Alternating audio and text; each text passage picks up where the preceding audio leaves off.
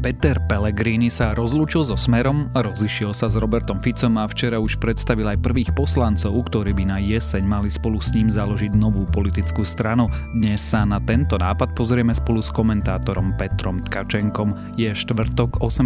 júna, meniny má Bratislav a dnes by mala byť zatiahnutá obloha rovnako ako včera. Sa pre istotu nachystajte aj na dážď a búrky, môže fúkať aj silnejší vietor. Denné teploty by sa mali pohybovať medzi 20 až 26 stupňami. Počúvate Dobré ráno, denný podcast denníka Sme s Tomášom Prokopčákom.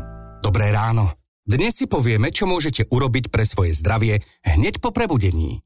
Môžete si dať 20 kľúkov. Raz, dva, tri. Odšťaviť si pomaranč, odbehnúť 5 kilometrov, dať si zdravé raňajky, alebo jednoducho zmeniť zdravotnú poisťovňu. Urobte niečo pre svoje zdravie aj zdravie vašej rodiny a prejdite do Uniónu. Máme balík skvelých benefitov pre deti aj dospelých. Unión zdravotná poisťovňa. Meníme životy k lepšiemu.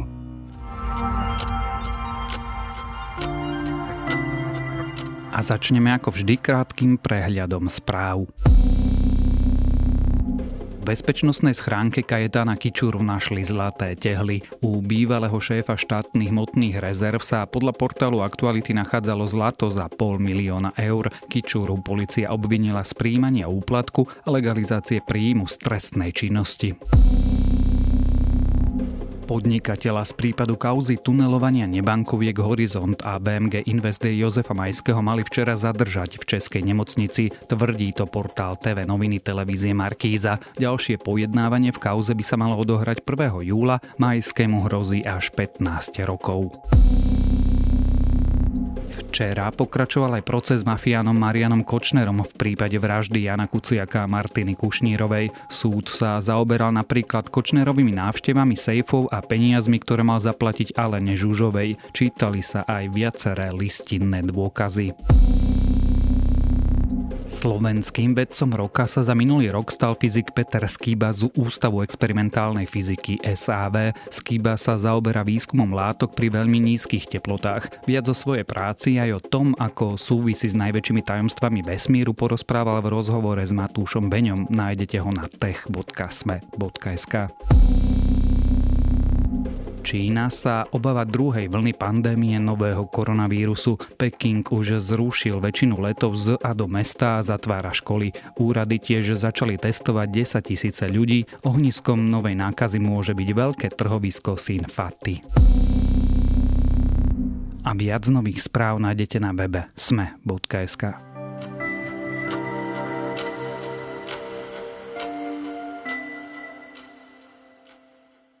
Tak už teda vieme, s kým to Peter Pellegrini skúsi. Bývalý premiér a bývalý podpredseda strany Smer včera predstavil prvých odidencov zo Smeru, ktorí by sa s ním mali pustiť do novej politickej strany. Niektoré mená neprekvapia, iné trochu viac. Čo to teda bude za stranu, či sa so Smerákmi za chrbtom dá vôbec hovoriť o nejakej obrode a čo Erik Tomáš, asi najčudnejší prebehlík z nich, sa dnes budeme rozprávať s politickým komentátorom denníka Sme, Petrom Tkačenkom. Ešte raz pri pohľade na zoskupenie týchto 11 ľudí chcem povedať, že je to naozaj spojenie profesionality, skúsenosti, odhodlania, novosti, aj mladickej energie, ako aj regionálne zastúpenie, čo je nesmierne dôležité, pretože politika, ktorá sa robí len z Bratislavy, nikdy nemôže plne pokryť potreby ľudí a my máme skúsenosť že sa musíme vrátiť naspäť k ľuďom a musíme prežívať väčšiu časť svojho politického života s ľuďmi na uliciach, v našich mestách a obciach a nie na centrálach v Bratislave. Peter, videli sme ako si futbalovú jedenástku, keď si sa na ňu pozeral, aký si mal pocit? Je to také zvláštne. Ja by som povedal, že taký pocit vlastne, že nečakanej sterility. Že, lebo čakali sme na to ako keby, že strašne dlho, hej, tak sme tušili, že sa to udeje a teraz už to vieme a teda už aj predstavil mm, Peter Pellegrini svojich ľudí, takže máš nejaké akože očakávania a potom vlastne sa na to pozeráš a zistíš, že to je také vlastne, že celé hrozne nudné. Tam z nich vyčnieva samozrejme Peter Pellegrini, tomu akože to má úplnú logiku, vieme prečo odišiel a tak a že na seba viaže veľa hlasov ale vlastne všetci tí ostatní ľudia, až na jednu výnimku, k tomu sa potom dostaneme, boli pre mňa že naozaj že úplne vlastne ničím zaujímaví. Boli tam nejaké prekvapenia? Raši, Žiga, Saková, tých sme už videli s Petrom Pelegrínim, ale teraz sa tam objavili aj ďalší ľudia. No, ja keď poviem, že ma trochu prekvapilo meno, že Robert Puci, tak ja neviem, či poslucháči vedia, že taký človek vôbec existuje. Čiže áno, je to jeden z tých e, mnohých bezvýznamných e, poslancov Smeru, tak to bolo také prekvapenie v tom zmysle, že o ňom sa nerozprávalo, lebo nikoho nezaujíma. A aké také stredné prekvapenie, to je, myslím, že si zmieňoval Erika Tomáša, lebo tam sme nevedeli, že či on odíde alebo neodíde. On dával pomerne zrejme najavo, že je za to, aby došlo k takému pokojnému prebratiu moci v smere, to znamená, aby sa Robert Fico s Petrom Pellegrinim nejak dohodli na nejakom e, modele fungovania a aby sa stal predsedom Peter Pellegrini. Keď sa ním nestal a oznámil odchod, tak sme boli v takom trochu napätí, ako to dopadne, pretože Erik Tomáš je známy tým, že naozaj dlhé roky bol po boku obidvoch vlastne tých kmeňových Robertov Smeru, to znamená Roberta Fica a Roberta Kaliňáka. Takže jeho odchod je takým ľahkým prekvapením. Ja osobne som to typoval 60 na 40, že zostane v smere. Ale zase to nie je akože nejaké šokujúce, hej, preto vravím aj ten pomer. K Erikovi Tomášovi sa ešte vrátime, ale tak si najskôr, že povedzme, ktorí sú tí uh, statoční, nestatoční, tí, čo zradili? Ono slovo zrada implikuje ako keby nejakú emóciu E, akože tak, takú zlú, ale rozumiem tomu, že členovia Smeru alebo voliči e, to takto vnímať môžu a musím povedať, že vlastne právom, lebo ten odchod je ťažko pochopiteľný. Nakoniec Peter Pellegrini dostal pomerne zreteľne podanú ruku. Či to bolo už len gesto, to my sa celkom e, nedozvieme. No ale zjavne úprednostnil Peter Pellegrini a ľudia okolo neho nejaké osobné ambície a perspektívu ďalšieho vládnutia budúceho s tým, že si napravia koaličný potenciál pred ako keby vernosťou strane a zakladateľovi a nejakej mravčej práci, aby došlo k nejakému kultivovanejšiemu odovzdaniu moci. Takže my novinári by sme takýto výraz použiť nemali, ale z optiky Roberta Fica a jemu blízkych ľudí je slovo zrada úplne na mieste. A teda kto s ním ide? No, okrem slávneho mena Roberta Puciho a Erika Tomáša, a Erika Tomáša e, sme, myslím, že už spomínali Denisu Sakovú, Richarda Rašiho, a potom tiež také známe mená ako Peter Kmec, alebo Matúš Šutaj Eštok, alebo Ján Ferenčák, e, to známe mená, myslím, ironicky. E, veľa z tých ľudí sú ľudia, ktorých si Peter Pellegrini vydupal na kandidátku, zjavne už s nejakým cieľom. Neviem, či už vtedy uvažoval o tom, tom, že zo strany odíde, ale vlastne je dobre, že si nejakú základňu vybudoval personálnu, takže teraz aspoň tých 11 ľudí e, mohlo odísť, čo už e, budí pomerne veľký rešpekt, hlavne ak uvážime, že 6 z tých 10 ľudí bolo v prvej desiatke, to znamená aj Peter Žiga, Richard Raši a tak ďalej. Podpredseda strany podpredseda strany, podpredseda strany, členka predsedníctva strany. Môžu títo ľudia vôbec niečo rozprávať o nejakej obnove, obrode, čohokoľvek? Veď to sú najvyššie kádre smeru. Veď ja si myslím, že aj preto si dávajú pozor na to, akým spôsobom interpretujú svoj odchod. Peter Pellegrini naozaj veľmi dôrazne hovorí o tom, že on sa vlastne od smeru žiadnym spôsobom nedištancuje. Ak sa on od, niečo, od niečoho dištancuje, alebo tí ďalší ľudia, tak nepovedia to tak úplne explicitne, ale je zrejme, že ide o to, aby sa odpútali od Roberta Fica, konkrétne jeho. To znamená, oni sa hlásia ako keby k tej sociálno-demokratickej profilácii smeru, k mnohým tým veciam, teraz myslím legitímnym, ktoré smer urobil za tých 12 eh, rokov pri moci, to znamená všetky možné sociálne balíčky. Takže oni hovoria, že v tomto oni chcú pokračovať, ale teda s Robertom Ficom sa už nedá z mnohých dôvodov, to znamená, že je na ňo nabalených veľa negatívnych emócií, káuz a, podobne, s ktorými on sa akože nevedel poriadne vyrovnať, no tak uh, oni to teraz idú robiť akože trochu lepšie. To je moja interpretácia toho, čo oni sa nám snažia povedať, nie, že ja to tvrdím, ale pre istotu. Preto chceme pokračovať v projekte zodpovednej zmeny, chceme byť hlasom sociálnej demokracie na Slovensku a chceme ponúknuť slovenskú politiku, ktorá bude stáť na pilieroch tvrdej kontroly moci, sociálnej ochrane slabých a chudobných, seniorov, mladých rodín, ako aj zdravotne znevýhodnených, pracujúcich a hlavne postavenom na silnom humanitnom odkaze, postavenom na protifašistickej tradícii, ktorý bude alfou a omegou vymedzujúcu akúkoľvek spoluprácu s konkrétnym politickým subjektom. Ja trošku preformulujem tú otázku. Peter Pellegrini dokonca povedal, že jeho strana bude strana s transparentným, otvoreným financovaním bez pokutných oligarchov v pozadí. Tomu mám veriť? Pretože keď sme sa tu rozprávali my dvaja nedávno, tak padlo niečo také, že, že asi to má poistené aj u týchto ľudí. Veriť tomu môžeš, čo rozpráva Peter Pellegrini, aby som bol v tom veľmi opatrný, čo by som mu uvaril politikom vo všeobecnosti. Toto konkrétne by som mu neveril vôbec, nedáva to e, žiadnu logiku, podľa mňa, keby oni nemali zabezpečené financovanie strany od nejakých e, a teraz nechcem akože robiť, že temné úmysly, hej, ale proste od ľudí, ktorí peniaze majú a prajú im úspech, tak e, bez tejto slúbenej podpory nazdávam sa by do toho nešli, lebo to je naozaj extrémne náročné. Vlastne nikto z nich už si poriadne nepamätá, aké to je zakladať stranu. Z týchto ľudí, čo sme vymenovali, bolo na začiatku smeru Možno, že vlastne len Peter Pellegrini, ktorý tam vstupoval v roku 2000, vtedy to ešte bola strana bez štátneho príspevku, ktorá si musela vydobiť svoje miesto na slnku, ale tí všetci ostatní vlastne tam prišli už e, ako keby náhotové naozaj do, do veľkej, silnej, finančne zabezpečenej strany a to sa ti úplne inak pracuje. Teraz čo sa nám oni snažili nahovoriť, že oni idú financovať novú stranu zo svojich poslaneckých platov a možno z nejakých skromných úspor, ktoré oni si e, vybudovali počas pôsobenia vo verejných funkciách. A že oni teda s námahou sa budú usilovať vlastne v nejakom voľnom priestore budovať značku tomu ja neverím ani za máčný máčik.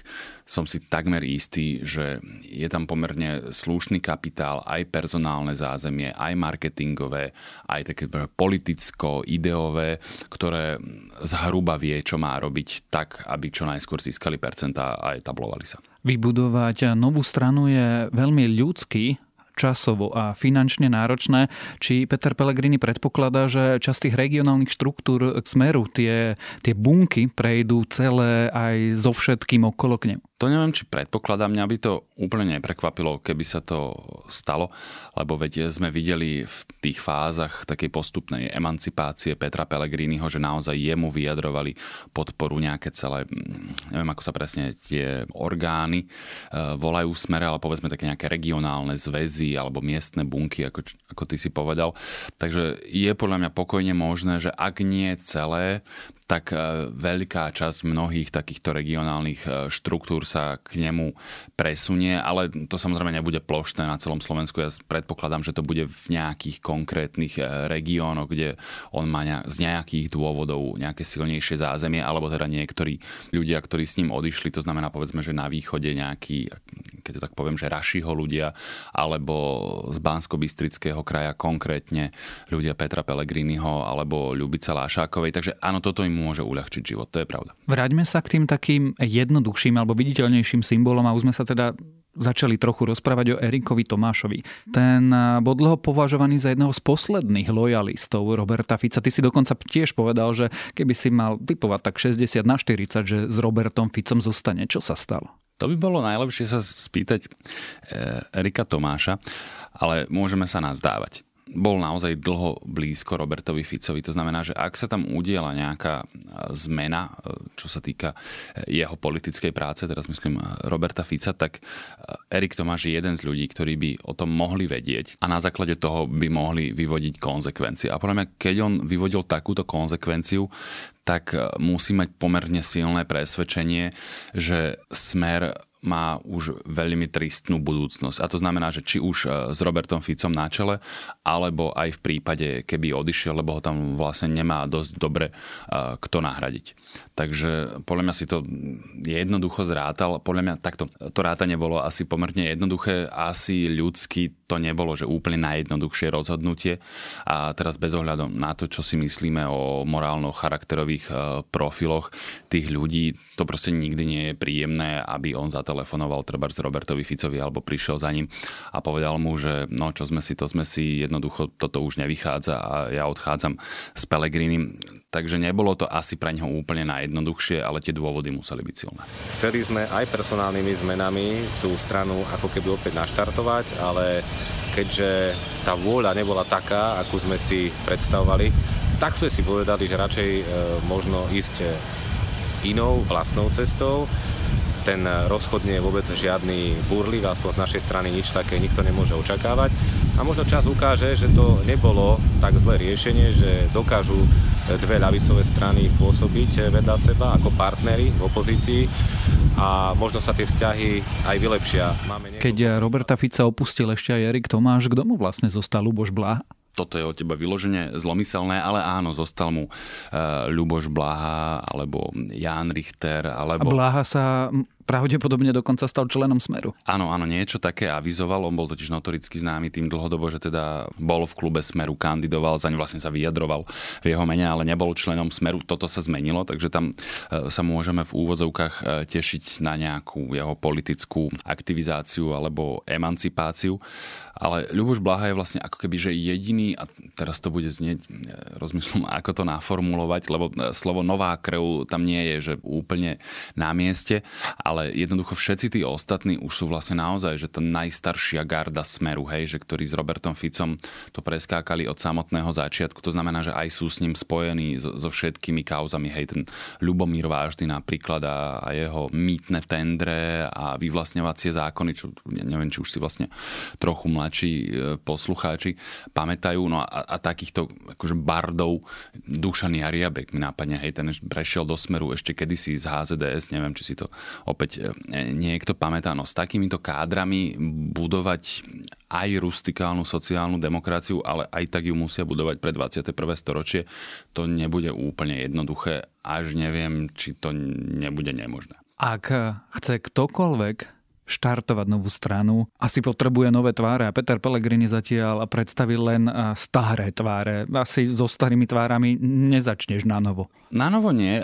Na toto som ináč e, veľmi zvedavý. To je, to je veľmi dobrá poznámka, čo si povedal, že on nepredstavil vlastne žiadnu novú tvár. Hej. Ak nerátame akože tie tváre Matúša Šutaja, Eštoka a Petra Kmeca, ktorých si akože dotiahol na kandidátku, ale ich politický výtlak môžeme úplne smelo označiť za nulový. Myslím nejakých akože naozaj že hotových ľudí, ktorí niekoho vedia na fleku osloviť, tak takých nedoviedol zatiaľ žiadnych. A podľa mňa toto bude jeden z dôležitých indikátorov úspechu tej strany, či on ich bude vedieť e, nejakých nájsť a pritiahnuť, nejakých ľudí zvonka, lebo to bude e, za jedno samozrejme vytvorí priestor na to, aby oslovili nejakých ľudí nových, ale zároveň to bude ukazovať, že naozaj sa podarilo to prečo vlastne oni z toho smeru odchádzali. To znamená, že, že ľudia sa už hambili hej, spájať svoje meno so smerom, preto tam vlastne už strašne dávno nikto neprišiel. A ak sa toto Petrovi Pelegrinimu podarí, tak to bude dôležitý indikátor toho, že veľkú časť tej hamby nejakým spôsobom vymazal. To bude dobrá indikácia. V krajinách iných ako karpatských demokraciách býva sociálna demokracia často spájaná aj s umelcami, kultúrnym prostredím. Ty si vieš predstaviť, že by sa nejaká takáto osobnosť postavila vedľa Petra Pellegriniho? Ty máš teraz e, na mysli akože z takých progresívnejšo, liberálnejších prúdov herci, hej? Že, alebo teda o umelci, lebo napadol mi samozrejme Dušan Jariabek ako, e, myslím, že on bol solista opery Slovenského národného divadla, no tak sme videli, že ten bol ochotný postaviť sa vedľa všelikoho. Ale teda ak máme na mysli nejakých napríklad Robertov Rotov alebo Maštalírov alebo Táne Pauhofové, tak e, toto si dnes naozaj predstaviť neviem.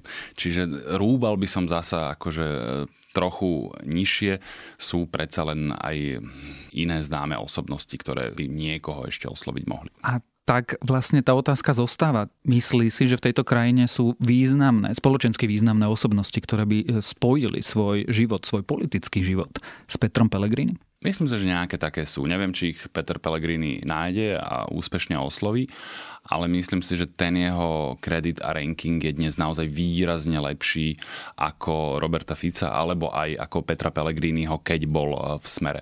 Čiže nazdávam sa, že niekoho zrejme nájde. A s tým súvisí aj moja posledná a moja posledná obľúbená otázka. Ako by si typoval šance novej strany Petra Pellegriniho. No, keď začínal Andrej Kiska, ja som si odvážne typol, že bude mať medzi 5 a 20 percentami, čo som trafil.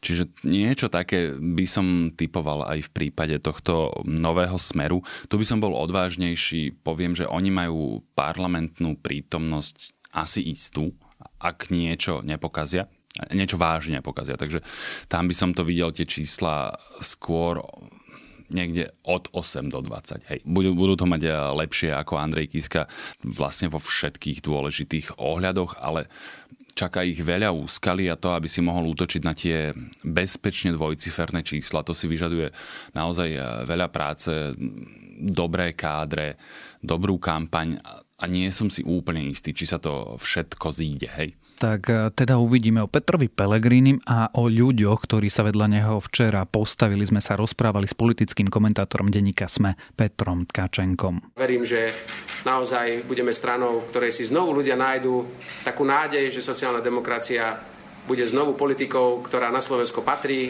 že to bude politika, za ktorú sa nemusíme hambiť a za ktorú sa budú môcť, e, naozaj, na ktorú sa budú môcť oprieť všetci, ktorí chcú opäť v politike niečo dokázať a Slovensku pomôcť e, v nasledujúcich rokoch.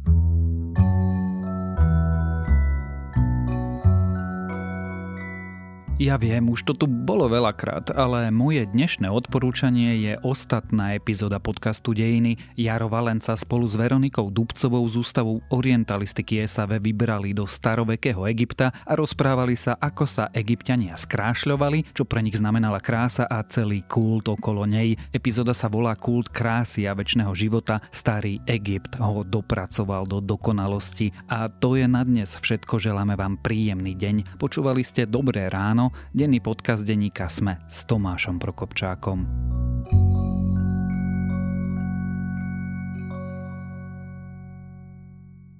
Dobré ráno. Dnes si povieme, čo môžete urobiť pre svoje zdravie hneď po prebudení. Môžete si dať 20 kľukov. Raz, dva, tri. Odšťaviť si pomaranč, odbehnúť 5 kilometrov, dať si zdravé raňajky, alebo jednoducho zmeniť zdravotnú poisťovňu. Urobte niečo pre svoje zdravie aj zdravie vašej rodiny a prejdite do Uniónu. Máme balík skvelých benefitov pre deti aj dospelých. Unión zdravotná poisťovňa. Meníme životy k lepšiemu.